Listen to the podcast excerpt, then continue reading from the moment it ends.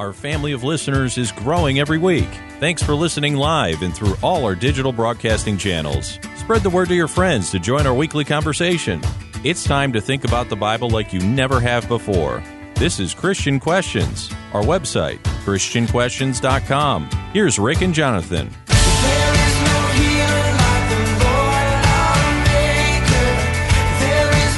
Earl Wilson once said, "Ever notice that the whisper of temptation can be heard farther than the loudest call of duty?"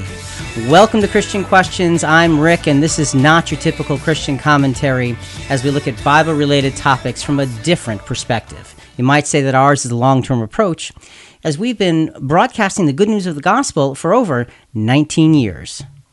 Um, Jonathan, and that long-term different perspective has its basis in three things: godly principles, family values, honest dialogue, always done in a politically free zone. Rick, today is our nine hundred eighty-sixth broadcast, and we've talked the gospel with listeners on several talk radio stations throughout the eastern and central United States for many years.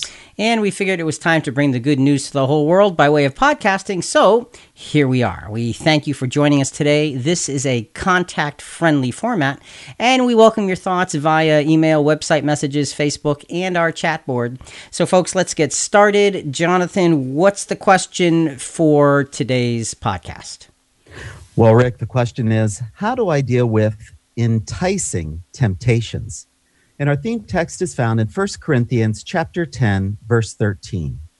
No temptation has overtaken you, but such as is common to man.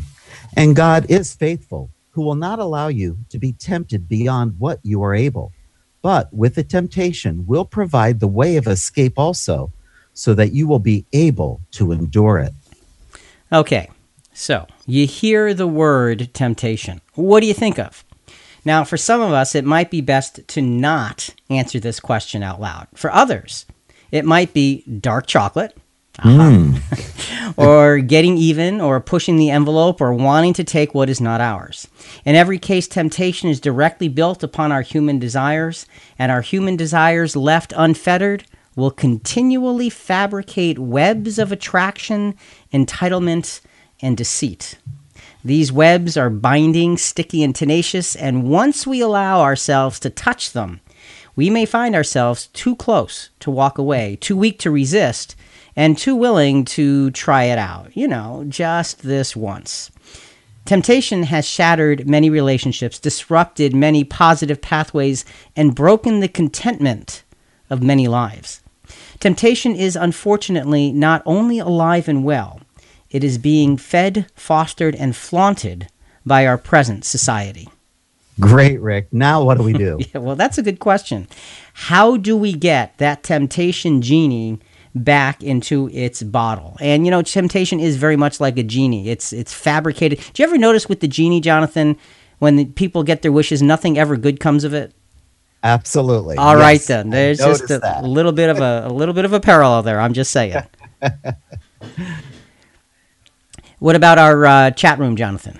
Okay. Um, well, Christian Questions is pleased to announce the opening of our new chat room on our website, available during our live broadcast. Simply go to Christian Questions dot com and click Listen Live for the live audio and chat room. Chat with fellow listeners around the world, and we may even include your comments on air. Okay.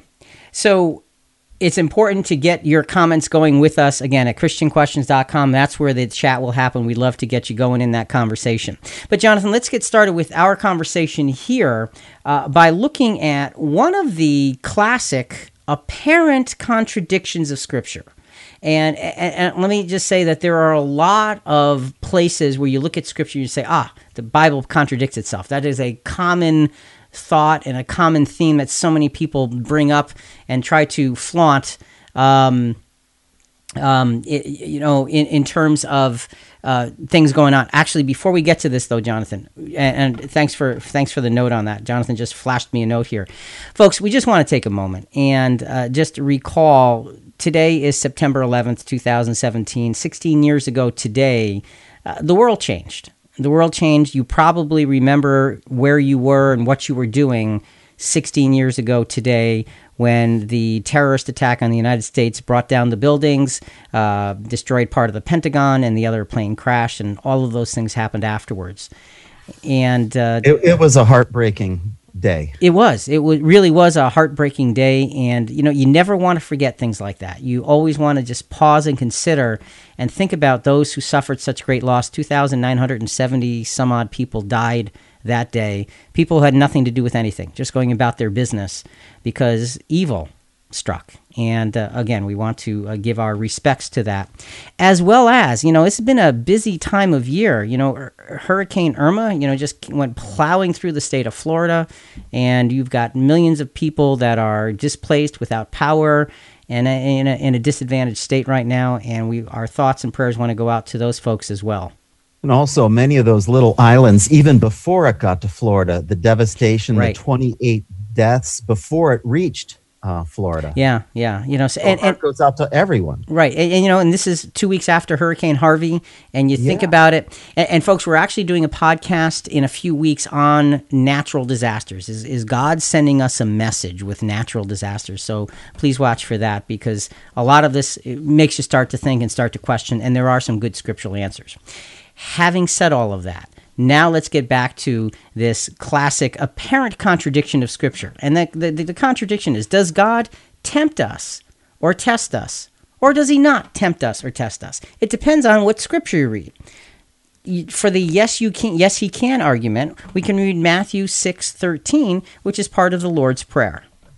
And do not lead us into temptation, but deliver us from evil. Okay, do not lead us into temptation clearly indicates that he can, and you're asking him not to, all right, on the right. surface. We're going to say on the surface.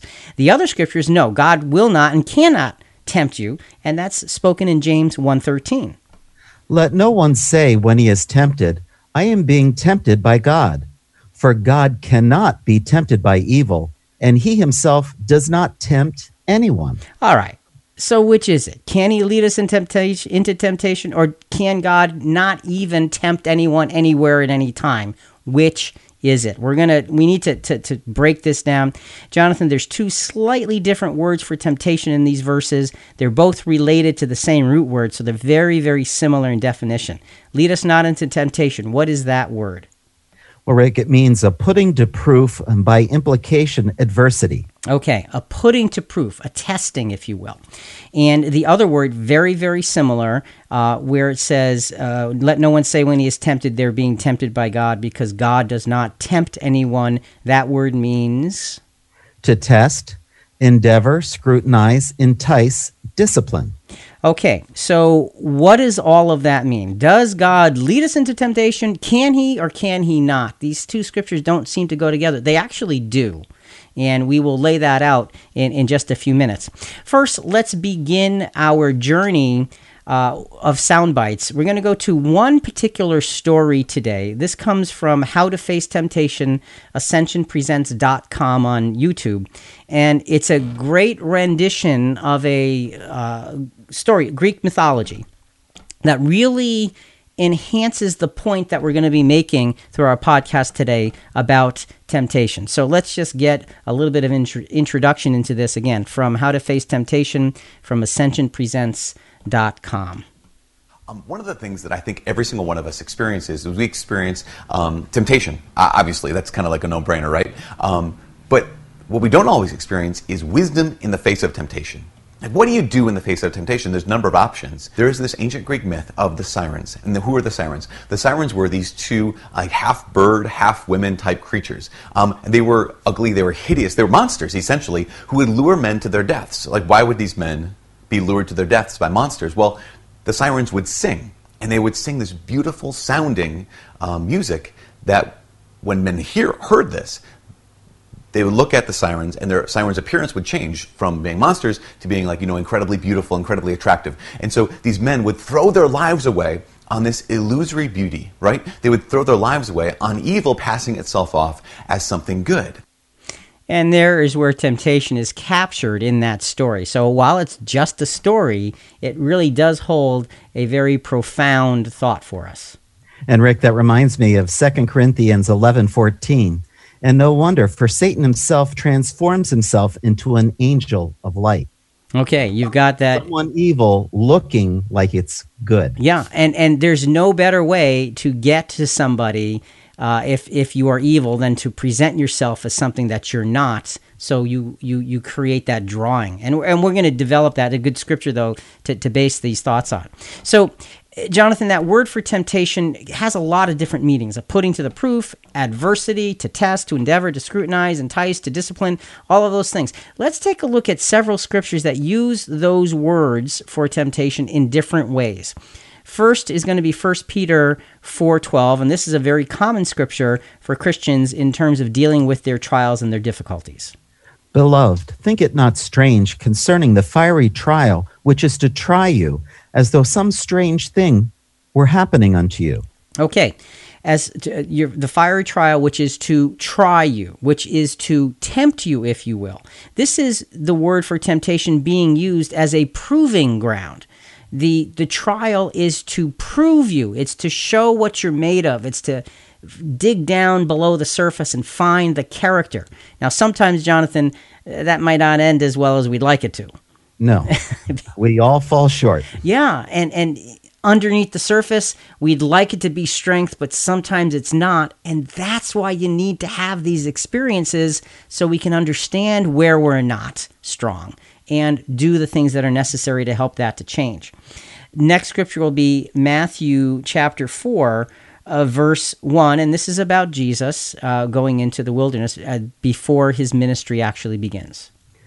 Then was Jesus led up of the Spirit into the wilderness to be tempted of the devil. Okay, so now this is the same one of those words, but it's not used in a positive sense. You know, when it's you, when you talk about uh, fire trial, which is to try you, that's a positive sense. It's to prove you. Here, this is the enticing part of the word. That's right. Satan's objective wasn't to say, let me see how good Jesus really is. His objective was to say, let me see where I can get him off of his track. Let me see where I can trip him, where I can get him thinking about the wrong thing and take his mind off the right thing so I can get what I want. That's the enticing use of the word. Satan trying to, uh, to trip Jesus up. And now we go to a third use of these this word in its different forms in Second Corinthians thirteen five. Examine yourselves, whether you be in the faith. Prove your own selves.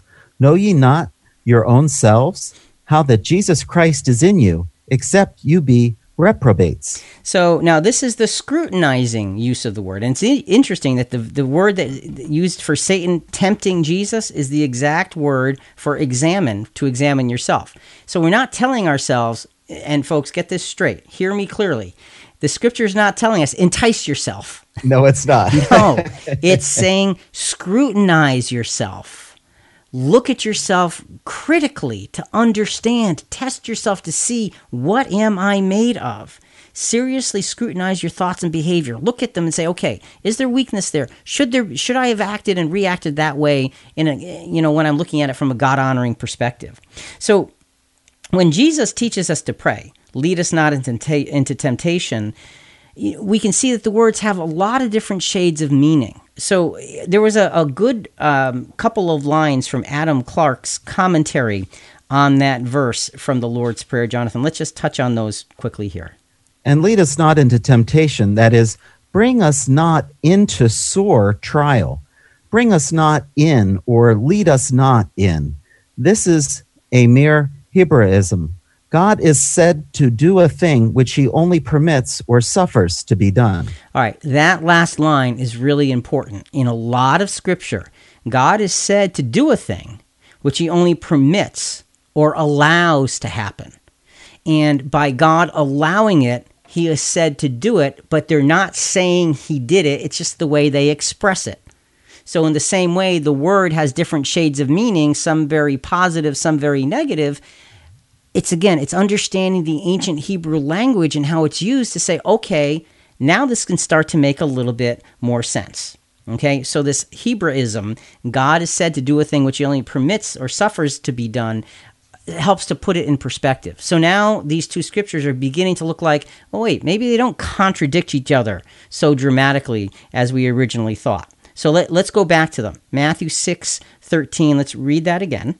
And do not lead us into temptation, but deliver us from evil. Okay, so perhaps Jesus is saying, God, do not permit us to be in sore trials without your hand delivering us from the evil of those trials that comes from Satan. Because the phrase after, you can't forget, but deliver us from evil.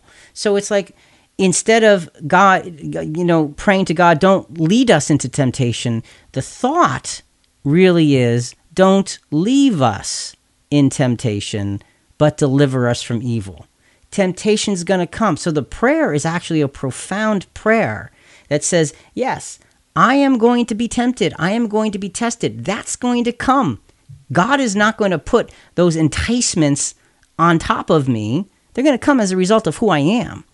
Dear Lord, as they come, help me through them. Deliver me from evil, because you know it's your will that I want, not my will that I want. That's an important factor in this whole prayer, Jonathan. Oh, wow. That, that really um, changes the understanding of that verse. And, and it becomes, and again, it's being spoken from the standpoint of wanting to do God's will. I mean, the whole Lord's Prayer is about God's will. Our Father who art in heaven, hallowed, reverenced is your name. It talks about God's kingdom coming, his will being done. It talks about, you know, our responsibility to others. And then it, it's all about lifting ourselves up. So it does. It makes so much more sense that way. So now uh, going back um, to James, uh, we we read James one thirteen. Let no one say when he's tempted, I'm being tempted by God, because God cannot be tempted by evil. He himself does not tempt anyone. Well, let's read James one twelve, the verse before, because it puts it in perspective. Blessed is a man who perseveres under trial, for once he has been approved, he will receive the crown of life which the Lord has promised to those who love him. Okay, that word for trial is the same word as temptation. Lead us not into temptation. So this this testing time, this period of difficulty, this is what we have to be looking out for. So this brings us to our first temptation revelation. Jonathan, what is it? Temptation is a hard testing, spurned on by either good or evil.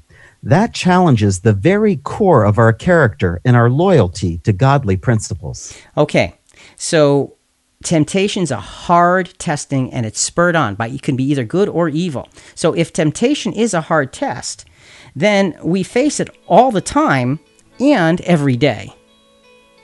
That can be kind of scary. So no matter where temptation or testing comes from, we need to face it. How do we do that? We're uncovering the truth, scripture by scripture, while gathering information from across today's media landscape with our vast C Q team of contributors. We want to hear from you, our listeners, for more contribution to our conversations. Talk to us at Christian Questions dot com or message us through the Christian Questions app, and our producers may read your comments over the air. Let's continue working through our topic with all our tools. We're reviewing the evidence. Now let's put it together.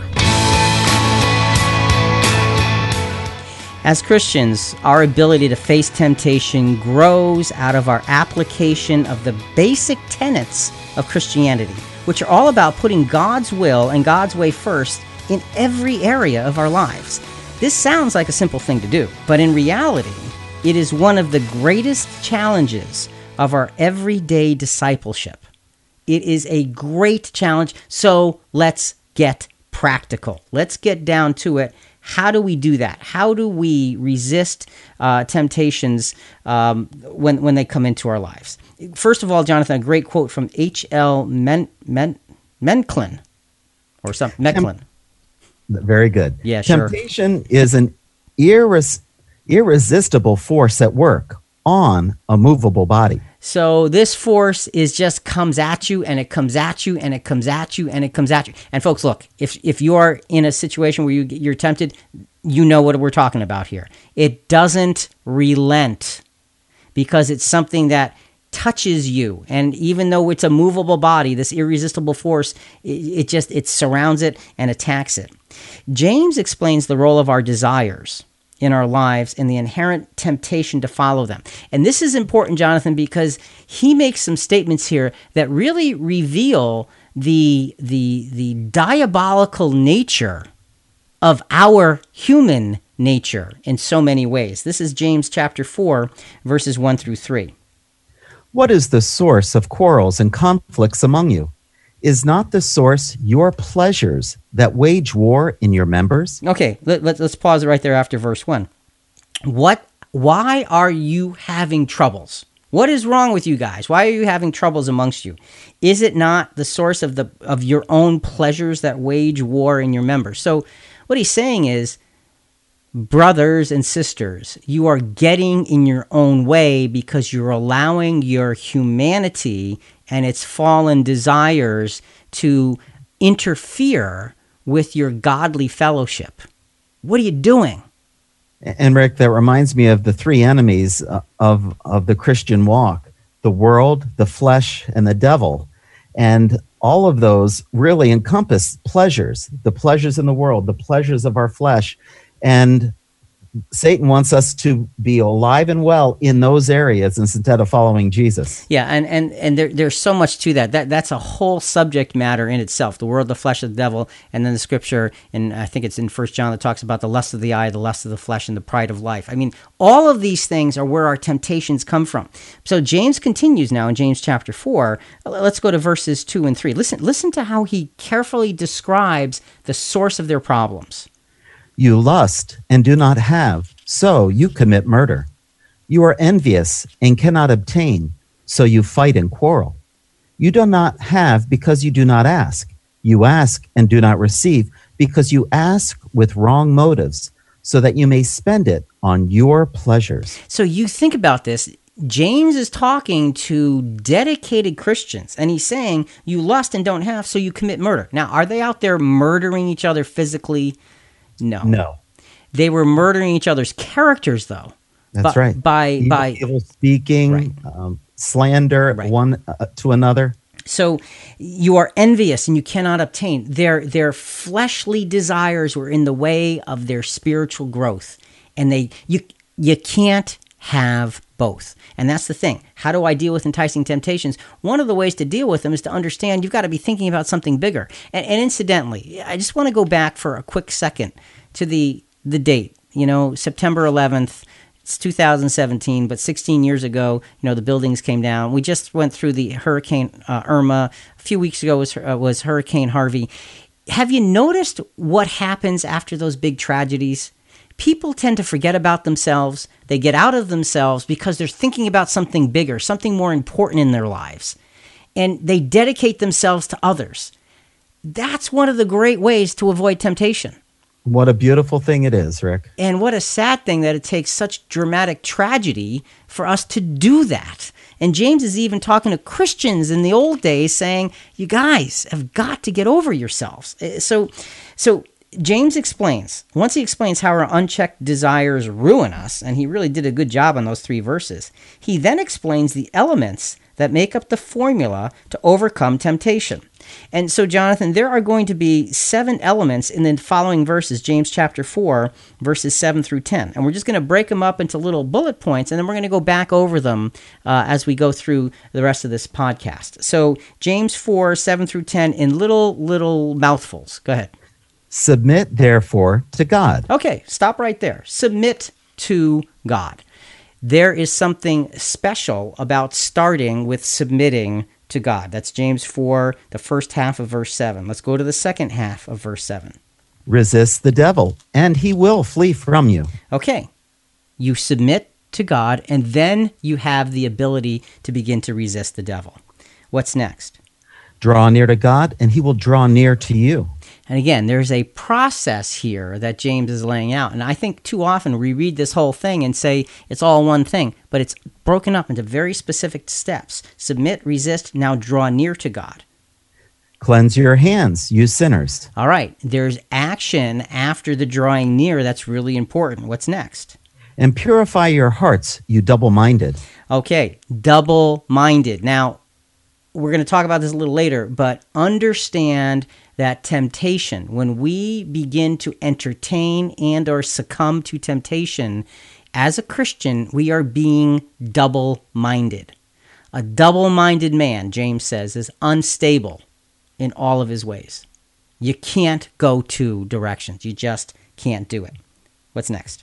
Be miserable and mourn and weep. Let your laughter be turned into mourning and your joy to gloom. Oh, that sounds really exciting and fun. And then what's the last one? Humble yourselves in the presence of the Lord, and he will exalt you. Hey, Rick, these are a lot of great points, but to remember them, that's a hard thing. Yep. So you need to go to Christian Questions dot com and sign up for C Q Rewind.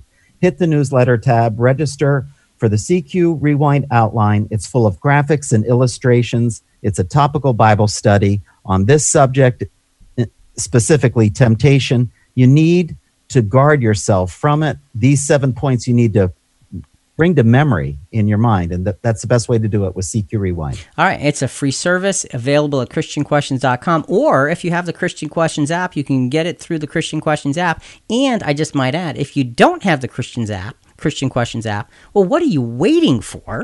It's going to make your smartphone smarter. It's a free app. Just go to your Google App Store or go to... Um, For the Apple phone, it's what? It's an I, I, iTunes or where, wherever it is. iTunes, yes. Thank you, Jewel. iTunes. So get the app. Just get it. Just put it on your phone so it's always there, always ready for you. C Q Rewind, the full edition. Check it out. Uh, give it a try. All right. So, Jonathan, we've got these points, and, you know, we're we're looking at the idea of our personal desires being the source of our temptations, which is not a good thing according to James. So what's our next temptation revelation? We are regular people with regular enticements. God is faithfully watching us and caring and gives us the power to endure. Okay. We are like everybody else. So we're subject to the same things that everybody else is subject to. Face the fact and then deal with it. And the thing is, God is faithfully watching. He is faithfully overseeing, and he can and will help us if we let him. How do we let him? Let's let's get to get to the point on that. So let's go back to our Greek uh, mythology there. Remember, this was about the sirens, these these these evil, dark creatures that would, as the sailors would sail by, they would sing this beautiful song and, and and and and transform themselves into such incredible beauty that these men would just give up their lives and, and and go toward them. They could not resist. That's how beautiful they looked and how beautiful they sounded. So how do you get past them? Well, well, in in the Greek uh, the, the mythological story, there is a way. Let's listen. How do we survive temptation? Well, um, in kind of ancient Greek myths, there are three sets of people who end up surviving the call of the sirens. Um, the first is Ulysses, or Odysseus and his men. Coming back from the Trojan Wars, Ulysses and his men are going to pass by the sirens. And so they get warned ahead of time. They're given this beeswax. And so Ulysses says, okay, men, take this beeswax, warm it up, put it in your ears so that you can't hear the sirens' song when you drop, when you when we go by. But what he was going to do is he was said, but if you want to listen to them, if you want to listen to the siren songs and see how beautiful it is and see how beautiful they look when you when you hear them sing, what you need to do is have your men lash you to the mast. And so Ulysses does. He wants to hear the siren song, and he has his men lash him to the mast. You know, Jonathan, things like that don't tend to work out well. No, they don't. But, you know, so but the idea is, okay, there's the beeswax that says, I can't hear it. I, I'm not looking. I'm not hearing it. I'm not allowing myself in any way to be a part of it. That's a good thing. That's a good place to start. And actually, folks, we're going to feature the seven steps uh, for resisting temptation from an article from wikihow dot com, wikihow dot com, called How to Deal with Temptation. And it's interesting that these seven steps, and we came upon this, one, one of our one of our C Q support team sent me the article, and it had these seven-step headings and then descriptions. And then when you look at the scripture in James, it was broken out into seven pieces. And Jonathan, I didn't plan this, okay? But the seven steps and the seven pieces of James fit together just perfectly. Oh, nice. So we're going to go through both of them together to lay out the process for dealing with temptation. This is a springboard for us to be able to better deal with temptation. So the first step from the How to Deal with Temptation article from wikihow dot com, and incidentally, that article will be in C Q Rewind, the bonus material at the end. So again, C Q Rewind, the full edition, sign up if you haven't already. What's the first step in that article? Recognize potential temptation. Okay. And so you've got to have your eyes open to be able to see something that's potentially a temptation. Well, remember in James chapter four, verse seven, the first point was, submit therefore to God. And I would submit to you that by submitting to God, your ability to recognize temptation increases dramatically, because now you're thinking, you're you're you're guided by something bigger and higher than you are. So, Jonathan, we're going to go through a, a biblical story, which is not a good one. And this is an example of what we are not only to avoid, what we should run away from as far and as fast as we can as we go through this particular story. And if you know your scriptures, you probably know what story we're going to tell. Let's go to Second Samuel chapter eleven, uh, verses one and two. This is a story about King David and one of the greatest sins, I think, that's recorded in scripture by a human being. Then it happened in the spring, at the time when kings go out to battle, that David sent Joab and his servants with him and all of Israel, and they destroyed the sons of Ammon and besieged Rabbah. But da- thank you. But David stayed in Jerusalem. Now, when evening came, David arose from his bed and walked around on the roof of the king's house. Okay, pa- pause right there for a second. So it says, in the springtime when kings go out to battle, David sent Joab and his servants out to battle. Now, the question is, if it's when the kings go out to battle, why is David not going to lead his troops into battle? That's a good question. And the answer is, uh, we don't know the specific answer, but there's got to be a lethargy and a laziness and a and a sort of a sense of, of power that says, I'll let them do it. I don't need to do that now. So he's at home. He's not where he's supposed to be. And so one night he's just walking around on the roof of his king's house, you know, sort of minding his own business. And what does he see? And from the roof, he saw a woman bathing, and the woman was very beautiful in appearance. Okay, so King David, and I, as as we talk about this, I want to continually refer to him as King David, because remember, God did not want Israel to have a king. He is the second king Israel has ever had. Saul didn't work out so well, okay, as the first king. King David no. was in trouble, as his laziness, his lethargy, uh, is not leading his troops. Um, that laziness and lethargy positioned him for his selfish thinking here. He sees this beautiful woman, and he's attracted. Okay, now look, he's a man. He's attracted to the beauty of a woman. It's pretty simple stuff. It's a pretty simple human equation happening here. So you've got to be really careful. Now, the first step was recognize potential temptation. It was there to be recognized. Submit, therefore, to God. It's there so we can submit ourselves to something higher. Our recognition of temptation is far clearer when we are focused on God's ways, not ours. Let's go to Psalm chapter one, verses one through three. How blessed is the man who does not walk in the counsel of the wicked, nor stand in the path of sinners, nor sit in the seat of scoffers. I love these scriptures, Jonathan, because there's a process. First, you're walking in the counsel of the wicked. You're kind of walking along, kind of going about your business. And then you're standing in the path of sinners. You've been slowed down to a standstill by this entertainment of something that's not good. And then now you're sitting in the seat of scoffers. You've gotten comfortable. And that's what happened to King David. He allowed that process to slow him down and sit him down, and he got too comfortable with the wrong things. What's next? But his delight is in the law of the Lord, and in his law he meditates day and night. He will be like a tree firmly planted by streams of water, which yields its fruit in its season, and its leaf does not wither. And whatever he does, he prospers. Okay, so blessed is the man who doesn't go through that process of walking, then standing, then sitting, but rather delights in the law of the Lord. Again, the James scripture, submit therefore to God.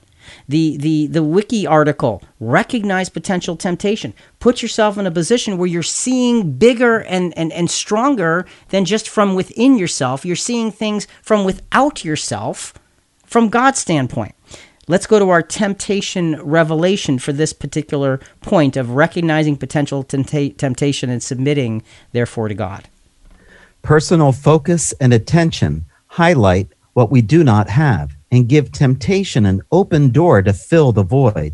Godly focus and attention fill us and leave no extra room. All right. So when we're starting to focus on ourselves, personal focus and attention, we highlight what we do not have, and temptation, therefore, just wants it works its way in. Because if there's something you don't have and it's something you want to have, then temptation just, just brings itself in front of your face. So godly focus and attention fill us. And there's no room for all of that, but that's hard to do. And this is just the first step. So there's a whole lot more to this. So if we think godly thoughts, you'd think that we'd be all set.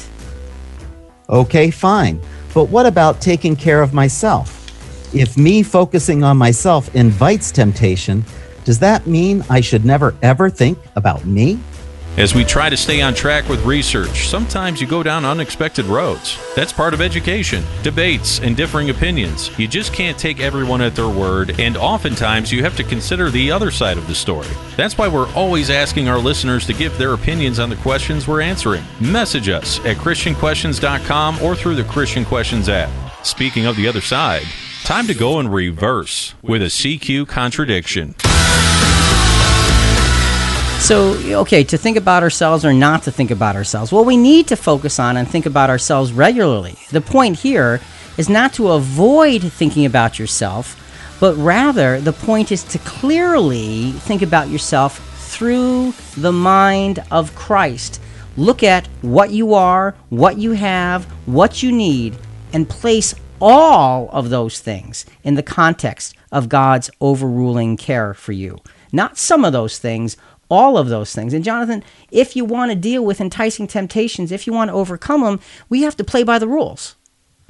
Because temptations don't care about the rules. As a matter of fact, temptations are expert at bending, breaking, and throwing the rules away. It's something called rationalization. And we as human beings are really good at it. So uh, if you remember, in our in our uh, Greek mythology, we are the the um, The, the, the, the ship is going by, and, and, and, and the, the captain says to uh, his shipmates, okay, put this beeswax in your ear so you can't hear the sirens sing because it's so beautiful and enticing. But he wants to hear, okay, so he's going to get he's going to lash himself to the mast so he, he can't jump into the water and ruin his life. But he wants to hear. He wants to, he, he's so curious, he can't resist it. So let, let's just kind of look at, at that because, Jonathan, that's not going down a very smart road. As they row by, Ulysses can hear the sirens, and he looks over, and, and it describes, it says that uh, um, to him they were as beautiful as Helen of Troy. Um, and he, he's yelling at his men, untie me, untie me, I want to go, I want to die. He wants to dive off into the water. Now, the men who have their ears, you know, stopped up, ears plugged with beeswax, they look over and they just see two monsters who are, you know, look like they're shrieking out um, at, at the men. But Ulysses wants to dive off. This is two ways to deal with temptation. One is Ulysses. It's not a very good way. It's the idea of like, okay, so I don't, I don't want to do the thing, so I'm going to restrict myself. But I, I want a little taste. That's good to have the restrictions on myself. It's good to have this, these kind of guardians or blocks in me. But what Ulysses had done was very unwise. He he didn't want to eat. He just wanted a taste. And, Jonathan, I, we can safely say that if we start to go down that road, uh, we will eventually go over the edge. You're right. You know, in, in, in the mythology, Ulysses, I know he's passing by there once. You know, if he passed by there on a regular basis, it would eventually get to him. I don't need to tie myself so tight because I can restrain myself. And, and eventually, and then you eventually go over. That's what happened to King David. That's what happened to King David, and we're going to find that out in a moment. But let's go back to that article uh, from uh, How to Deal with Temptation from wikihow dot com. The first point was recognize potential temptation.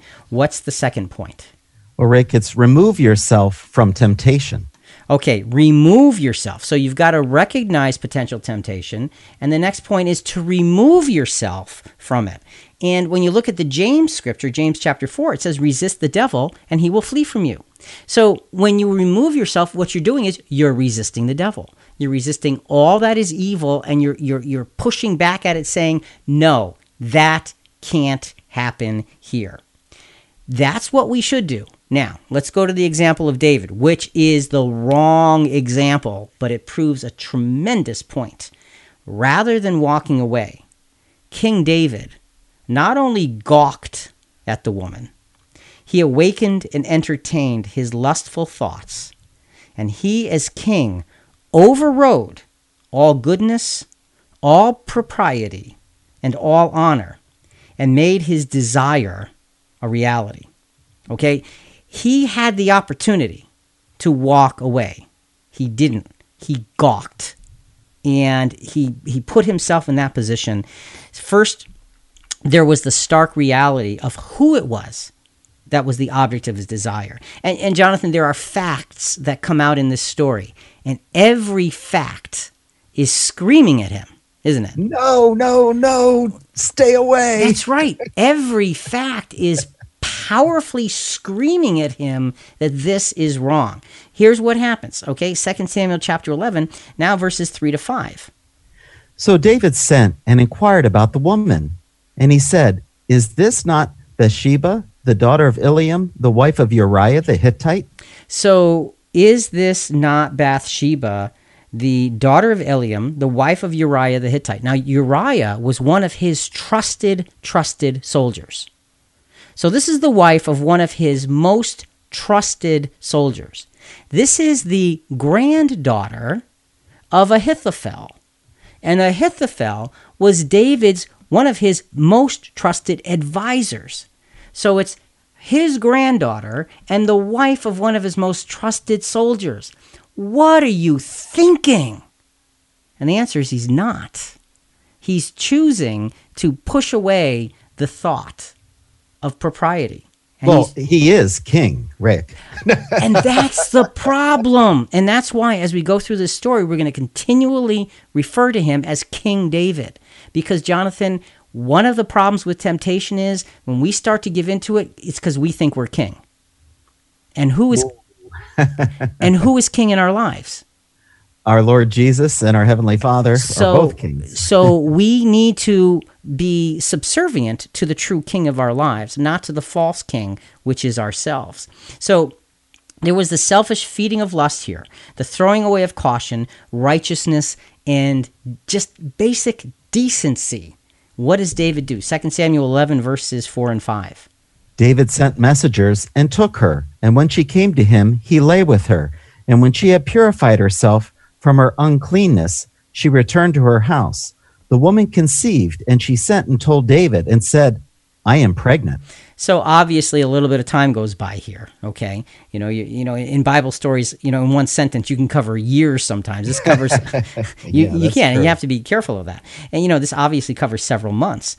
But the damage that King David had now done was very deep, okay? It was humiliating, and it was overflowing. overflowing with consequences from this act of impropriety that he had. And, and you know, th- there's a lot, and Jonathan, here, with, with this kind of subject matter, there's lots of room for comments and conversation, and uh, so we really do want to engage our listeners on, on things like this. And that's a good point, Rick. Uh, be sure to like us on Facebook and follow us on both Instagram and Twitter. We have lots of exciting things happening. Rick, Trivia Tuesdays, featuring a not very well-known fact about the Bible. We also have Thankful Thursdays, which has a different post each week about something we are thankful for, and we look forward to hearing from you about what you are most thankful for. And to top it off, Rick, we have Flashback Friday highlights of previous Christian Questions programs from the archives that you might have missed. So, Jonathan, I, I guess the moral of this story is, you know, we we like to have fun with what we talk about. This is a very serious subject, and we're not looking to have fun when we talk about the sin of, of David. But, you know, uh, when, when you've got a Trivia Tuesday, a Thankful Thursday, and a Throwback Friday, just have some fun with it, and and you know, engage yourself in those things along with us. And uh, because when you're when you're enjoying that community and that fellowship, it just helps us to all be stronger in the one hope, and that's so important. So let, let's go to a, this, Jonathan. This is a great, great quote. I love this quote from James Allen. "No temptation can gravitate to a man unless there is that in his heart which is capable of responding to it." That's what makes a temptation a temptation. Is there something in your heart that's capable of responding to this or that thing? And if there is, you need to be clearly on the alert. Again, the, the second point here we're discussing is remove yourself from the temptation, and the scripture is resist the devil, and he will flee from you. So resisting and removing ourselves opens the door to preemptive strikes against temptation. David had the opportunity for a preemptive strike when he asked who this woman was. He did. He had a tremendous opportunity. Everything should have told him, no, this is as wrong as wrong can be. We have that same opportunity for that preemptive strike. Colossians chapter three, verses two through five. Set your mind on things above, not on things that are on the earth. For you have died, and your life is hidden with Christ in God. When Christ, who is our life, is revealed, then you also will be revealed with him in glory. Therefore, consider the members of your earthly body as dead to immorality, impurity, passion, evil desire, and greed, which amounts to idolatry. Okay, submit yourself to God, resist the devil, and he will flee from you. This Colossians scriptures builds right upon that. Set your mind on things above, and as you go down, do what David, do what King David didn't do. Consider the members of your earthly body as dead to immorality, impurity, passion, evil desire, and greed, because all of this is idolatry. And well, you know, well, Rick, getting to practical, how, how do we do that? How do we fill our minds? Uh, I'm thinking, how many days a week do you go to Bible study? How often do you pray? W- when is your fellowship time to talk about the Lord with others, to stimulate um, spiritual learning? If you're filling yourself with all of that, that is helping you fulfill this Colossian right. scripture. Right. But if you're just going to church on Sunday and that's it, You're you're opening yourself up to to falling for all kinds of temptation. You know, and and it really does come down to also who do you hang around with outside of the, the, the church environment? Do you hang That's around right. with people that have higher standards, or do you hang around with people with the lowest standards? Because we tend to gravitate toward what's around us. So you're right. You know, what are we filling ourselves with? And you don't get it by going to church on Sunday and forgetting about everything for the next six and a half days. You just don't. So to resist, to deal with enticing temptations, it is a decision to submit to God and to resist the devil. It is this decision to recognize potential uh, the temptations and remove ourselves from them. So what's our temptation revelation at this point? When temptation remains in your mind, it is at least contained to a degree. When we act on our temptations, the tidal wave of consequences and grief inevitably follow. Only resist resistance based on submission can avert this storm. Okay, so the thing is, keeping a temptation in your mind is better than acting on it. Now, it's not good to keep it there, but at least if it just stays there, you're not polluting anybody but yourself. And I submit to you that you are polluting yourself by keeping it there. That's right. Okay, you are. There, let's, let's not mince words about it. We are polluting ourselves if we keep it there, but at least you're not acting on it. That's It's not the ideal. It's kind of like uh, Ulysses, you know, tying himself to the mast, like, um, you know, okay, I'll, I, I want I want a taste. See, keeping it in your mind is like having a taste. It's not great, but at least it's better than. It's a start. It's a start for, for backing away from it. Um, only resistance based on uh, submission. Submission to the will of God and resisting the devil can avert the storm. So that's through the first two points of um, you know submitting to God, resisting the devil, he will flee from you. What's the third point from the uh, WikiHow article, How to Deal with Temptation? Well, Rick, it's be honest. Simple. There is such power in those two little words. And the James scripture fits so well into that. It's draw near to God, and he will draw near to you. We don't draw near to God by trying to pull one over on the Almighty God. No way. You draw near to God by laying your heart before him. Look, he knows anyway. There's nothing we can hide from him. So by having that honesty before God, it gives us the opportunity for him to come near to us. And that's how you can get the strength, Jonathan, to overcome these temptations, is to let God come near to you. Giving in to temptation steals our minds towards denial and cover-up. And now we end up living by lies, and that's what King David did. Okay, so he has sex with Bathsheba, one of his best uh, soldiers' wives, and the granddaughter of one of his very, very, very, very closest advisors. And she is pregnant. He's got a problem. Now, you can come clean with the problem, or you can cover it up. King David, because he's king, chose to cover it up. Second Samuel eleven, verses six through nine. Then David sent to Joab, saying, "Send me Uriah the Hittite." So Joab sent Uriah to David. When Uriah came to him, David asked concerning the welfare of Joab and the people and the state of the war. Then David said to Uriah, "Go down to your house and wash your feet." And Uriah went out of the king's house, and a present from the king was sent out after him. But Uriah slept at the door of the king's house with all his servants and his lord, and did not go down to his house. So King David's plan would fail. He brought Uriah back from the front to ask him how the war is going. No, he didn't do that. He brought Uriah back from the front so he could have Uriah go in to see his wife and have sex with her so he could cover up the pregnancy. That's what he did. It was all about, that was it was all a sham. It was all denial. And Uriah is a man of honor. King David's plan would, of course, fail. For true honor and courage do not play temptation's games. And it's interesting, Jonathan, Uriah is the one with the great honor and the great courage. Not the king. It's Uriah, right. the, the soldier. So the question we have to ask ourselves is, well, okay, where do I live? Is it in the treacherous lair of my own desires, or is it in God's protective shadow? Where do I live when it comes to the temptations uh, in, in, in my life? Where does my honor and courage come from? Psalm ninety-one, one through four. He who dwells in the shelter of the Most High will abide in the shadow of the Almighty. And I will say to the Lord, my refuge and my fortress, my God in whom I trust. For it is he who delivers you from the snare of the trapper and from the deadly pestilence. He will cover you with his pinions, and under his wings you shall seek refuge. His faithfulness is a shield and bulwark. So he who dwells in the shelter of the Most High is in the shadow of the Almighty. And Jonathan, when you're in somebody's shadow, nobody can see you.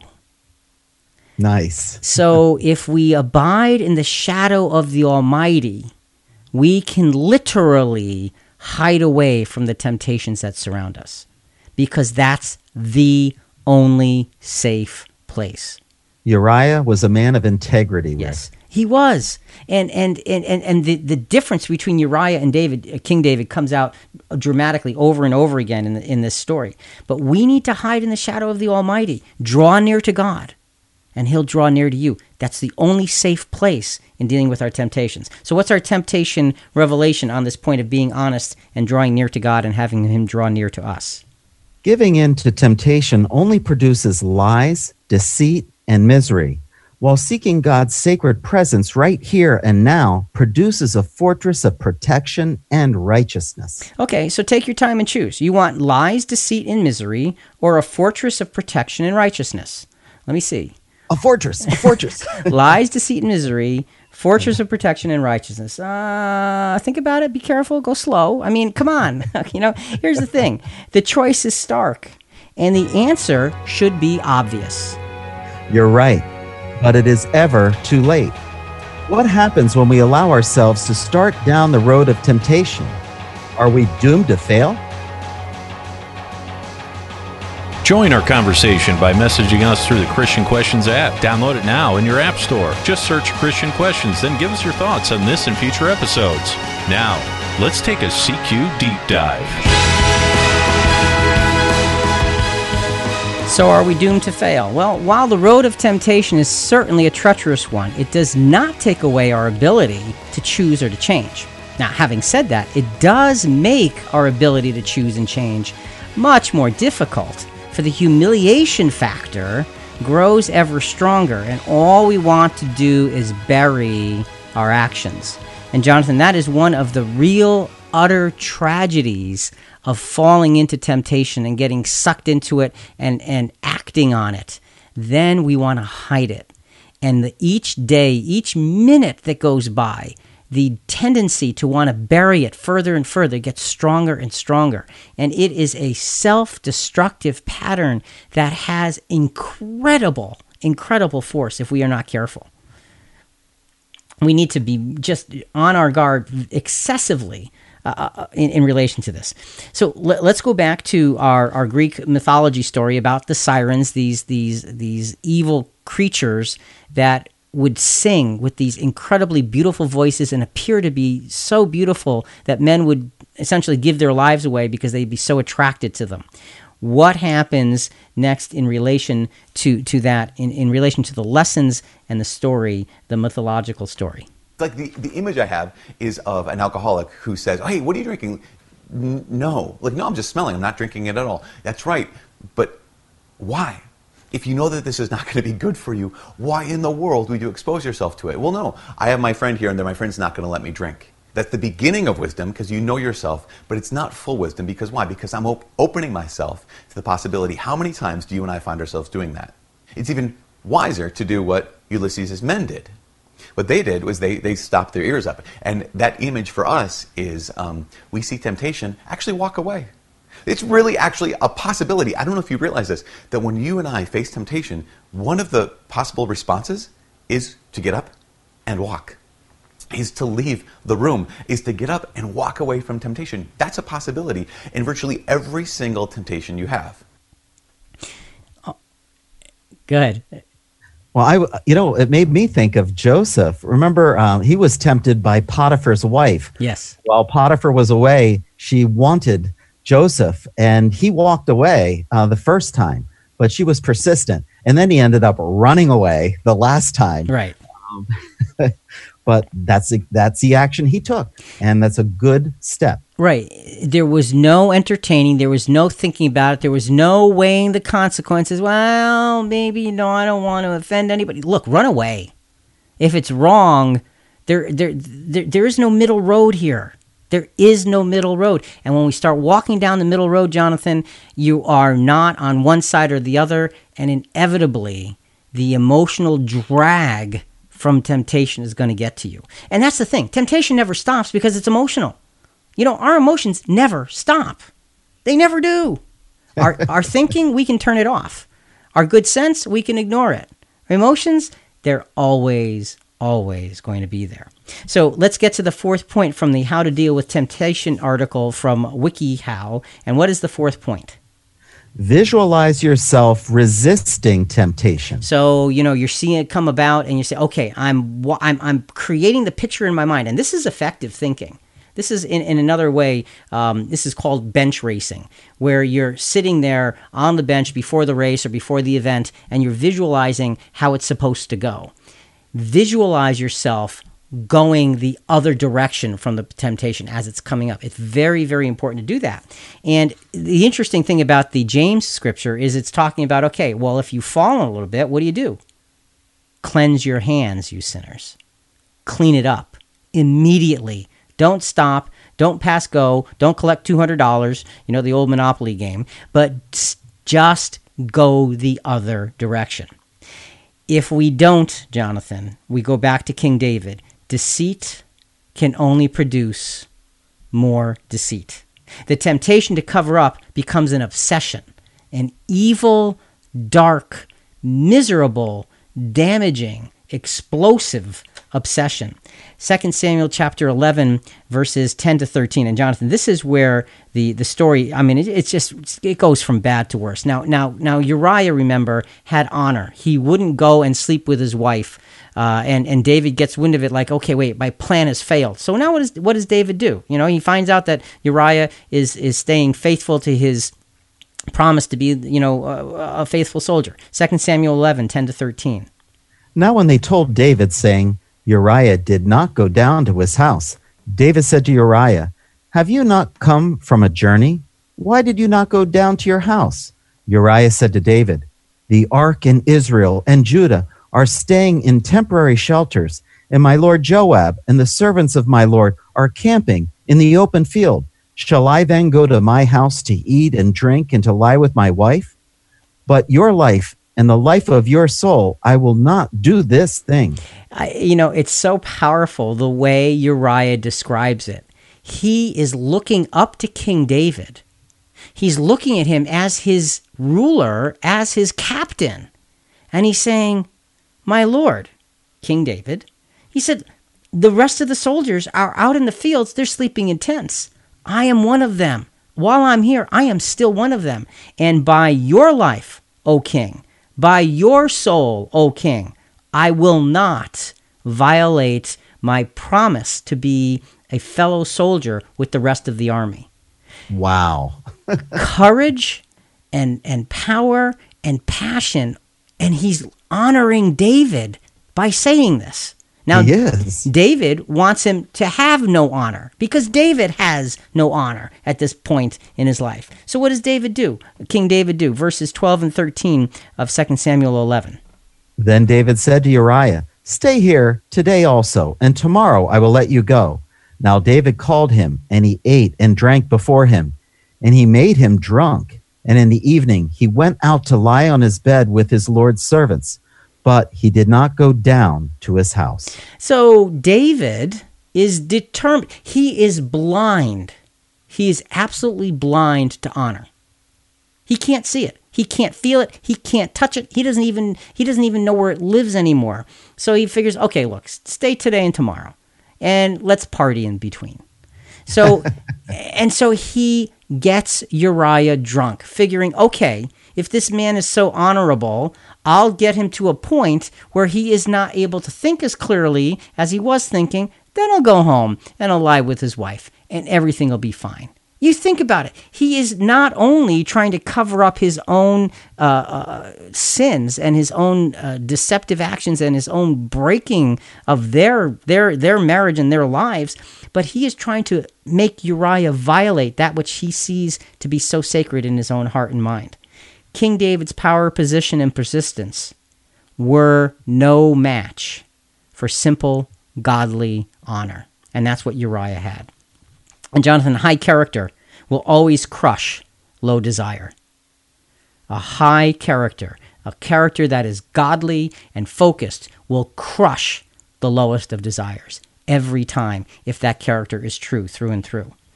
So the question we have to ask ourselves is, if we are in a testing time or an experience, temptation, enticing temptation with grave consequences, we need to turn the reins of that experience over to our Father, lest we bury ourselves even deeper in sin. And that's exactly what King David did. So let's go now to First Corinthians ten thirteen, which is actually our theme scripture for today's podcast.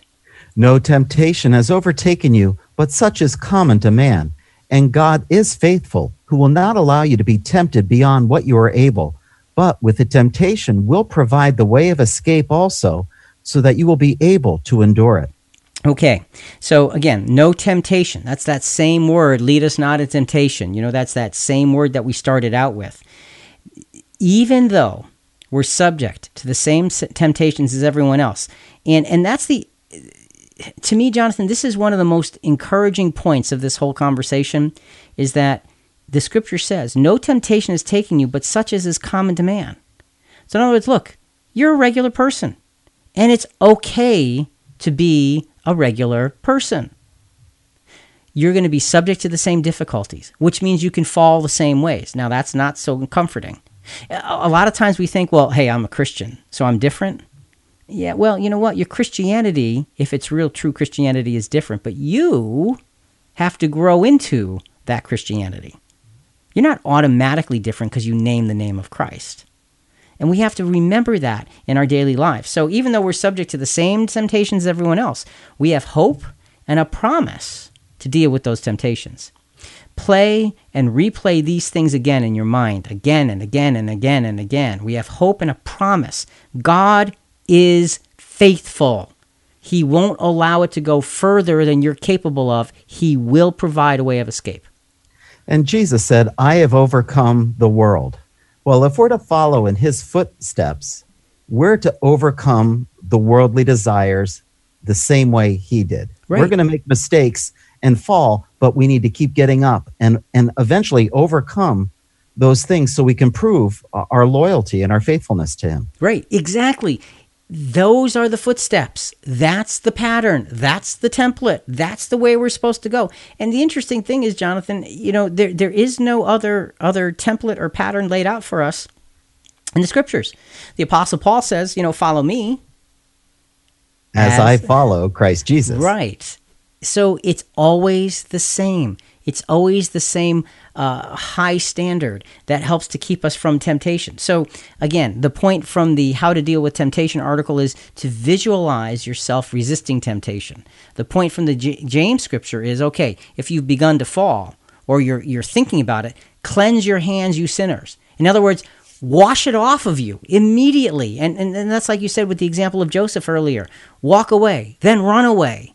The key word in both of those phrases is away. Don't stay, walk away. What's our temptation revelation here? Once we have stepped into temptation, the choices that it presents us with become grimmer. God promised us his care, and to run to him, while difficult, is our best choice. Okay, it's our best choice always to rely on God's care. No matter what happens, no matter what the situation, no matter how deep, no matter how dark, no matter how diabolical our own actions have been, some point, Jonathan, you have to just stop. Stop it dead in its tracks and say, I have to recoup. I have to go back. I've got to go the other direction. I cannot continue going down this particular road. It is not acceptable. And it's it's a matter of turning our mind back on to spiritual things, even when we have fallen into those deep, dark, earthly things. Rick, there's a lot of material here, a lot of points to remember. Best way to remember them is sign up for C Q Rewind, the full edition, at Christian Questions dot com. Hit the newsletter sign-up tab, and uh, it's amazing. It's full of graphics, illustrations. It really brings this subject alive when you go through it, and you can listen to the program at the same time, and you'll be doubly blessed. You know, and Jonathan, the interesting thing about C Q Rewind, the full edition, it's a free service. And we've had over the years, folks from all over the world actually ask us if, hey, can I use this as a as a, as a template for our Sunday school lessons or for this study or for that study? And, it, and that's what it's there for, because it puts the scriptures together in a way that make them simple to follow and easy to understand. So try it out, folks. If you don't already have it, C Q Rewind, the full edition, uh, again, a free service. Uh, we got some really great quotes in today's uh, podcast on, you know, dealing with enticing temptations. This is a great, great quote. I love this one from Robert Orban. Most people would like to be delivered from temptation, but would like to keep it in touch. All right. They want to keep in touch with it. Okay, okay, I'll walk away from you. Keep in touch. You know, we'll, we'll talk later. I'll text you. You know, and and that is the diabolical nature of temptation. Is if we don't cut it off at the root, what we're saying is it'll grow back. You know, you can you can chop it off, Jonathan. Say, okay, that's enough. You know, uh, have you ever dealt with like sumac trees, gr- vines growing on trees? Oh yeah. You know, and you can you can cut them, and you know what happens next year? They're back. They are. and and have you ever tried to pull them up by the roots? I can't get that close. Yeah, well, I've tried it, and their roots go everywhere. And that's just like temptation. It's got this incredible root system, and if we want to be serious about being faithful to following in Jesus' footsteps, we better start working on the roots of those things. So that brings us to the next point. Article from that article, How to Deal with Temptation. Point number five is what? Think of the long-term consequences. And okay, what are the long-term consequences? From James chapter four, purify your hearts and you and purify I'm sorry, purify your hearts, you double-minded. Double-mindedness is a symptom of falling into temptation. The darkness of a mind overtaken in temptation and bent on deception cannot be overstated. King David, his mind went so utterly dark because Uriah was too honorable. Here's what he does next, Second Samuel eleven, fourteen to sixteen. Now in the morning, David wrote a letter to Joab and sent it by hand of Uriah. And he had written in the letter saying, place Uriah in the front line of the fiercest battle and withdraw from him so that he may be struck down and die. So it was as Joab kept watch on the city that he put Uriah at the place where he knew there were valiant men. So King David has utterly lost his way in his obsession to protect his personal power and reputation. He's completely lost it. And now, because all of his other uh, fabrications didn't work, he figures, oh, I'll just murder the guy, but I'll make it look like it was a battle uh, casualty. I mean, how low do you go? King David, a man after God's own heart. How low do you go here? So when we look at ourselves, Jonathan, the necessary long-term purification of our minds can only come to us through humility. And that's what King David did not have at this point in his life. There was no humility here. There was only seeking to cover up those things which he had done, which were all wrong. And each wrong he next did, he next participated in, made the previous wrong that much bigger and that much uglier. And that's where he was heading. First, what, Peter, what was Joab thinking when the king gave him that order? You're right. You're right. You want me to put him to death right here and now in the... You know, he's like, is he going to do that to me if I do something wrong? Yeah. He, you know, can he, you imagine? Yeah, he must be wondering, like, well, what did he do? He must have done exactly. something terrible to you. No, David's the one who did something terrible to him. You're right. It's it's it's completely off. First Peter five, six to eight. Therefore, humble yourselves under the mighty hand of God, that he may exalt you at the proper time, casting all your anxiety on him, because he cares for you. Be of a sober spirit, be on the alert. Your adversary, the devil, prowls around like a roaring lion, seeking someone to devour. He's waiting for us. Temptation is waiting for us. Therefore, cast our anxiety. Throw it on him. What's our temptation revelation here? Succumbing to temptation fixes our minds on the immediate circumstance. We must refix our minds on the big picture and forcefully cast our issues to our benevolent Father. Forcefully cast our issues to our benevolent Father. What we're saying is that we really have to force the issue. Force it. I think you're right. Visualizing and thinking are good mental preparation. But how do we actually avoid temptation? Every episode, we cover a lot of ground. Part of gathering all the information and drawing conclusions is having a thorough conversation. Thanks to all our listeners for all your feedback every week. Rick and Jonathan want to hear more comments and questions. Talk to us at Christian Questions dot com through all our social media channels and download our app by searching Christian Questions in your app store. Now, since we have puzzle pieces everywhere, let's put those pieces together. So, Jonathan, as with every other challenge in life, facing and defeating temptation comes down to being pressed into action.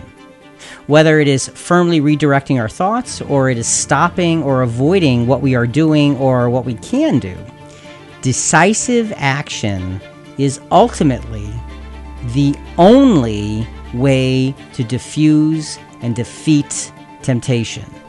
Decisive action is the only way to diffuse and defeat temptation. There is no half steps. There are no half measures. There is no, I'll chip away at it. You have to be decisive or you will sink.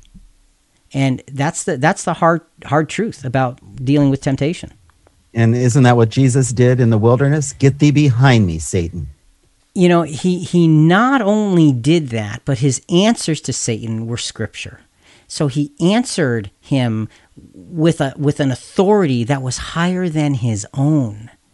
And his final words were to, to you know, leave me. I'm done. Th- th- this is not acceptable. Moving away from it. Decisive action is ultimately the only way to defeat and diffuse temptation. One more quote, Jonathan. This is from Billy Sunday. Temptation is the devil looking through the keyhole. Yielding is opening the door and... Okay, opening the door and inviting him. You got cut off there for a minute there, Jonathan. Um, so we're we're looking at the, the pieces that go into making sure that we don't succumb to temptation. How do I deal with enticing temptations? There are several steps that we put in place. And again, C Q Rewind, the full edition, helps to, for you to remember these steps because they're so, so important. The sixth step from the article, How to, to Deal with Temptation from WikiHow, is what? Distract yourself. Okay, simple. Distract. Do something else. And the verse from James uh, chapter four is pretty interesting. Jonathan, what is the verse? Be miserable and mourn and weep. Let your laughter be turned into mourning and your joy to gloom. And you say, well, boy, well, that's a distraction all right, isn't it? It is. But see, what that is, Jonathan, is that's putting yourself in the serious mindset of saying, I can't, I can't violate God's trust in me. Be miserable and mourn and weep when we have violated God's trust in us. We should be miserable and mourn and weep. We, we, we need to, to show God that we are sorry for such things. Now, King David was not sorry. He was still bent on hiding what he had done. King David's distraction techniques, you know, you said that the, the point was to distract yourself. His di- distraction techniques were to cover up his wrong and to and and not to change his own heart. He was set on a path that could not be broken till a little bit later. But let's go, go down this destruction and distraction pathway of King David. Second Samuel eleven, uh, selected verses of seventeen to twenty-five. The men of the city went out and fought, and some of David's servants fell, and Uriah also died. Then Joab sent and reported to David. The messenger said to David, moreover, the archers shot at your servants from the wall. So some of your king's servants are dead, and your servant Uriah is also dead.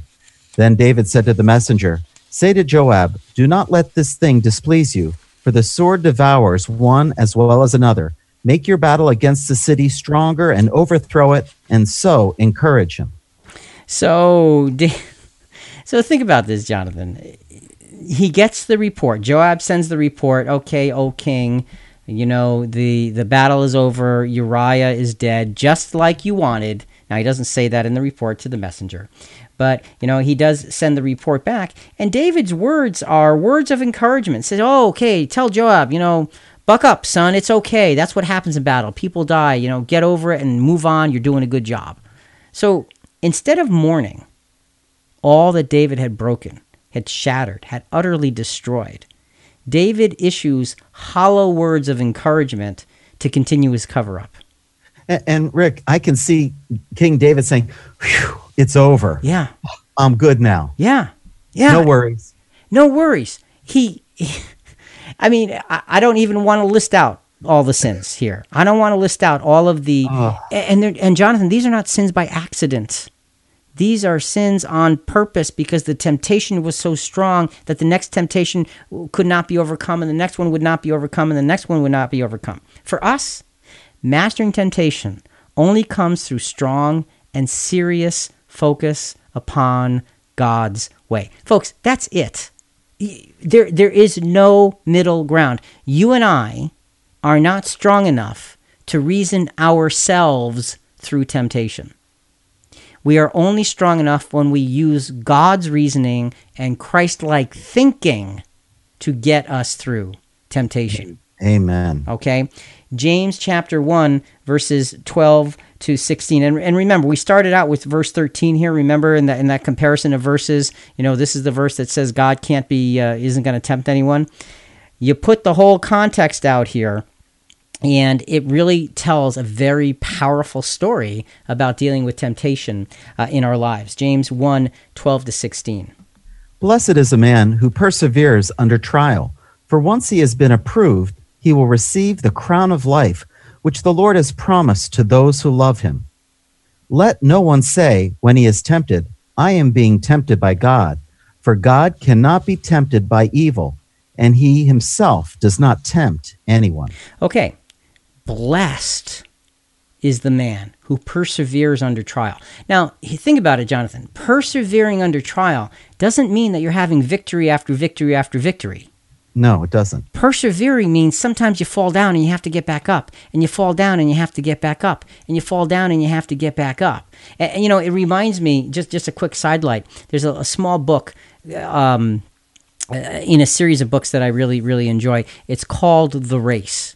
And it's about a little boy who runs in a race with all these other kids the same age as he, and, you know, all these people are around, and they're cheering, and he's running with all of his might, and he falls down in the race. And he decides, I'm going to get up.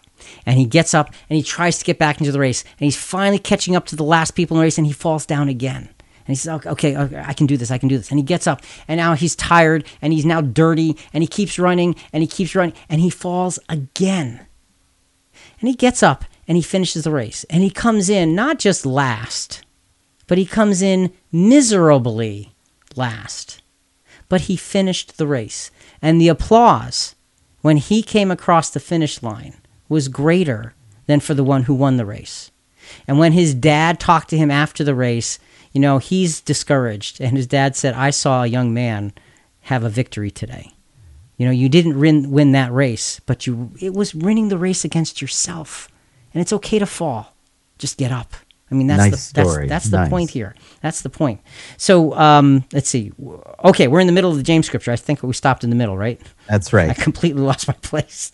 Okay, let's go back to James. So, you know, the idea, persevering under trial. James chapter one, now fourteen through sixteen.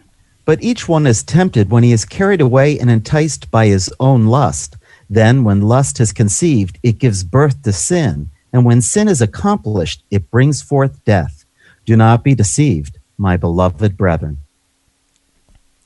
All right, so we look at this and we say that, okay, when you're tempted, you're carried away. And what are you carried away by? Your own desire. That's what takes you away. And when lust has that ability to give to to to to create something, what it gives birth to is sin. And when sin accomplishes, when it's accomplished, what does it bring forth? Death. So don't be deceived. This is a battle of life and death, our battle to fight against temptation. And the, all of these steps, Jonathan, are so important for us to be able to do that. And Rick, being followers of Christ, we're being tested for e- eternal faithfulness to God. To be found worthy, uh, we will receive immortality, deathlessness, uh, to help bless all the families of the earth. Uh, many are called, but few are chosen. So we must be tested. And, and and and so that gives much more of an eternal bent on, it's not just about now. It's about what we're called to be and to do for others as well. So sometimes we don't do things for the sake of ourselves, but we'll do them for the sake of others. Yes. Well, if that's what it takes, then, then that's how you deal with the temptations in your life. So what what is the temptation revelation here? The results of feeding temptation are starkly evil. But the results of fighting temptation are dramatically glorious. Okay, again, here's a choice. Starkly evil, dramatically glorious. Starkly evil, dramatically glorious. Just take your time. I mean, you got to think about it, Jonathan. Though, that's how you overcome it. There's no middle ground. Don't give yourself a middle ground. Focus on the greatness of, of, of what it takes to follow to follow after God through Christ. Okay, let's go to back to the uh, Ulysses and the story of the sirens and, and this, this incredible temptation from these evil, evil creatures, because there is a third way to fight temptation. Remember, the first way, they put the beeswax in their ears so they couldn't hear. Good choice. The second way, tie yourself so you won't act on it, but you'll listen. Not a good choice. The third way is the best choice. Let's listen. Ulysses saw the illusion, but the men saw the truth. His sailors saw the truth. Why? Because they weren't even toying with the idea. But there's a third way. There's a third way to deal with the sirens. Then that was Jason and the Argonauts. Uh, it's a whole different story. But Jason and the Argonauts, they had to pass by the sirens as well. Jason was traveling with a guy named Orpheus. And Orpheus was an incredible singer. He played the lyre, and like basically an ancient guitar, right? And as they're sailing by, rowing by, the sirens, and their sirens are calling out to them, what Jason and his crew did was they had Orpheus sing. And Orpheus's singing, his music, was incredibly beautiful. It was truly beautiful. It was truly good. And they filled their ears, they filled their minds, they filled the whole ship with the true song of Orpheus, with the beautiful song of Orpheus. They didn't want to dive off and pursue the illusion. Why? Because they were filled with the true, with the good, with the beautiful. Isn't that, that's a great analogy in, in terms of putting this all in perspective, and uh, we appreciate uh, the bringing that uh, that story out. Fill yourself with that which is good and glorious and from God. I mean, that's the, the, the point. And that brings us to the last point in this um, article of how to deal with temptation from WikiHow. And what's the seventh point? Do not give yourself a choice. There you have it. Don't give yourself a choice. And from James chapter four, it's humble yourself in the presence of God and he will exalt you. Humble and be exalted. That's the choice. That's the only place we should go. David, King David, finally came to a humbling, but it wasn't of his own accord.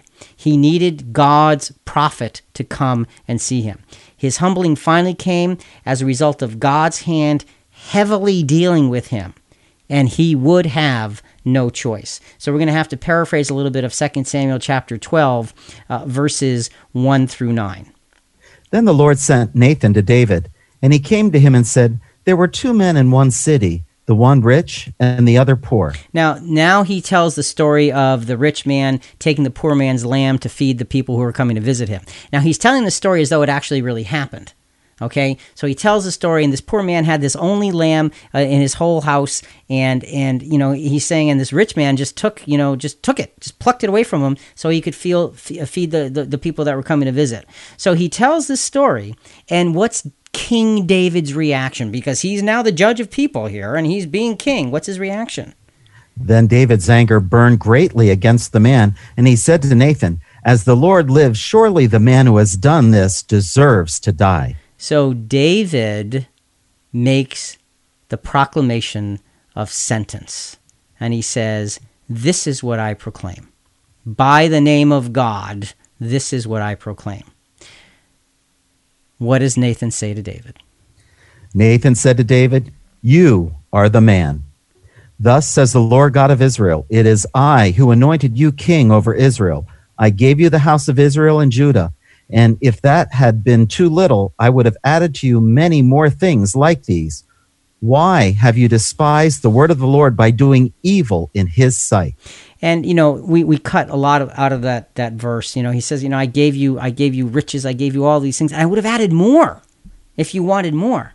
Why have you chosen to do evil in my sight? You are that man. And, and Jonathan, there's a powerful lesson here. And that lesson is, it's so much easier for us to see the evil of someone else's actions rather than to see the evil of ours.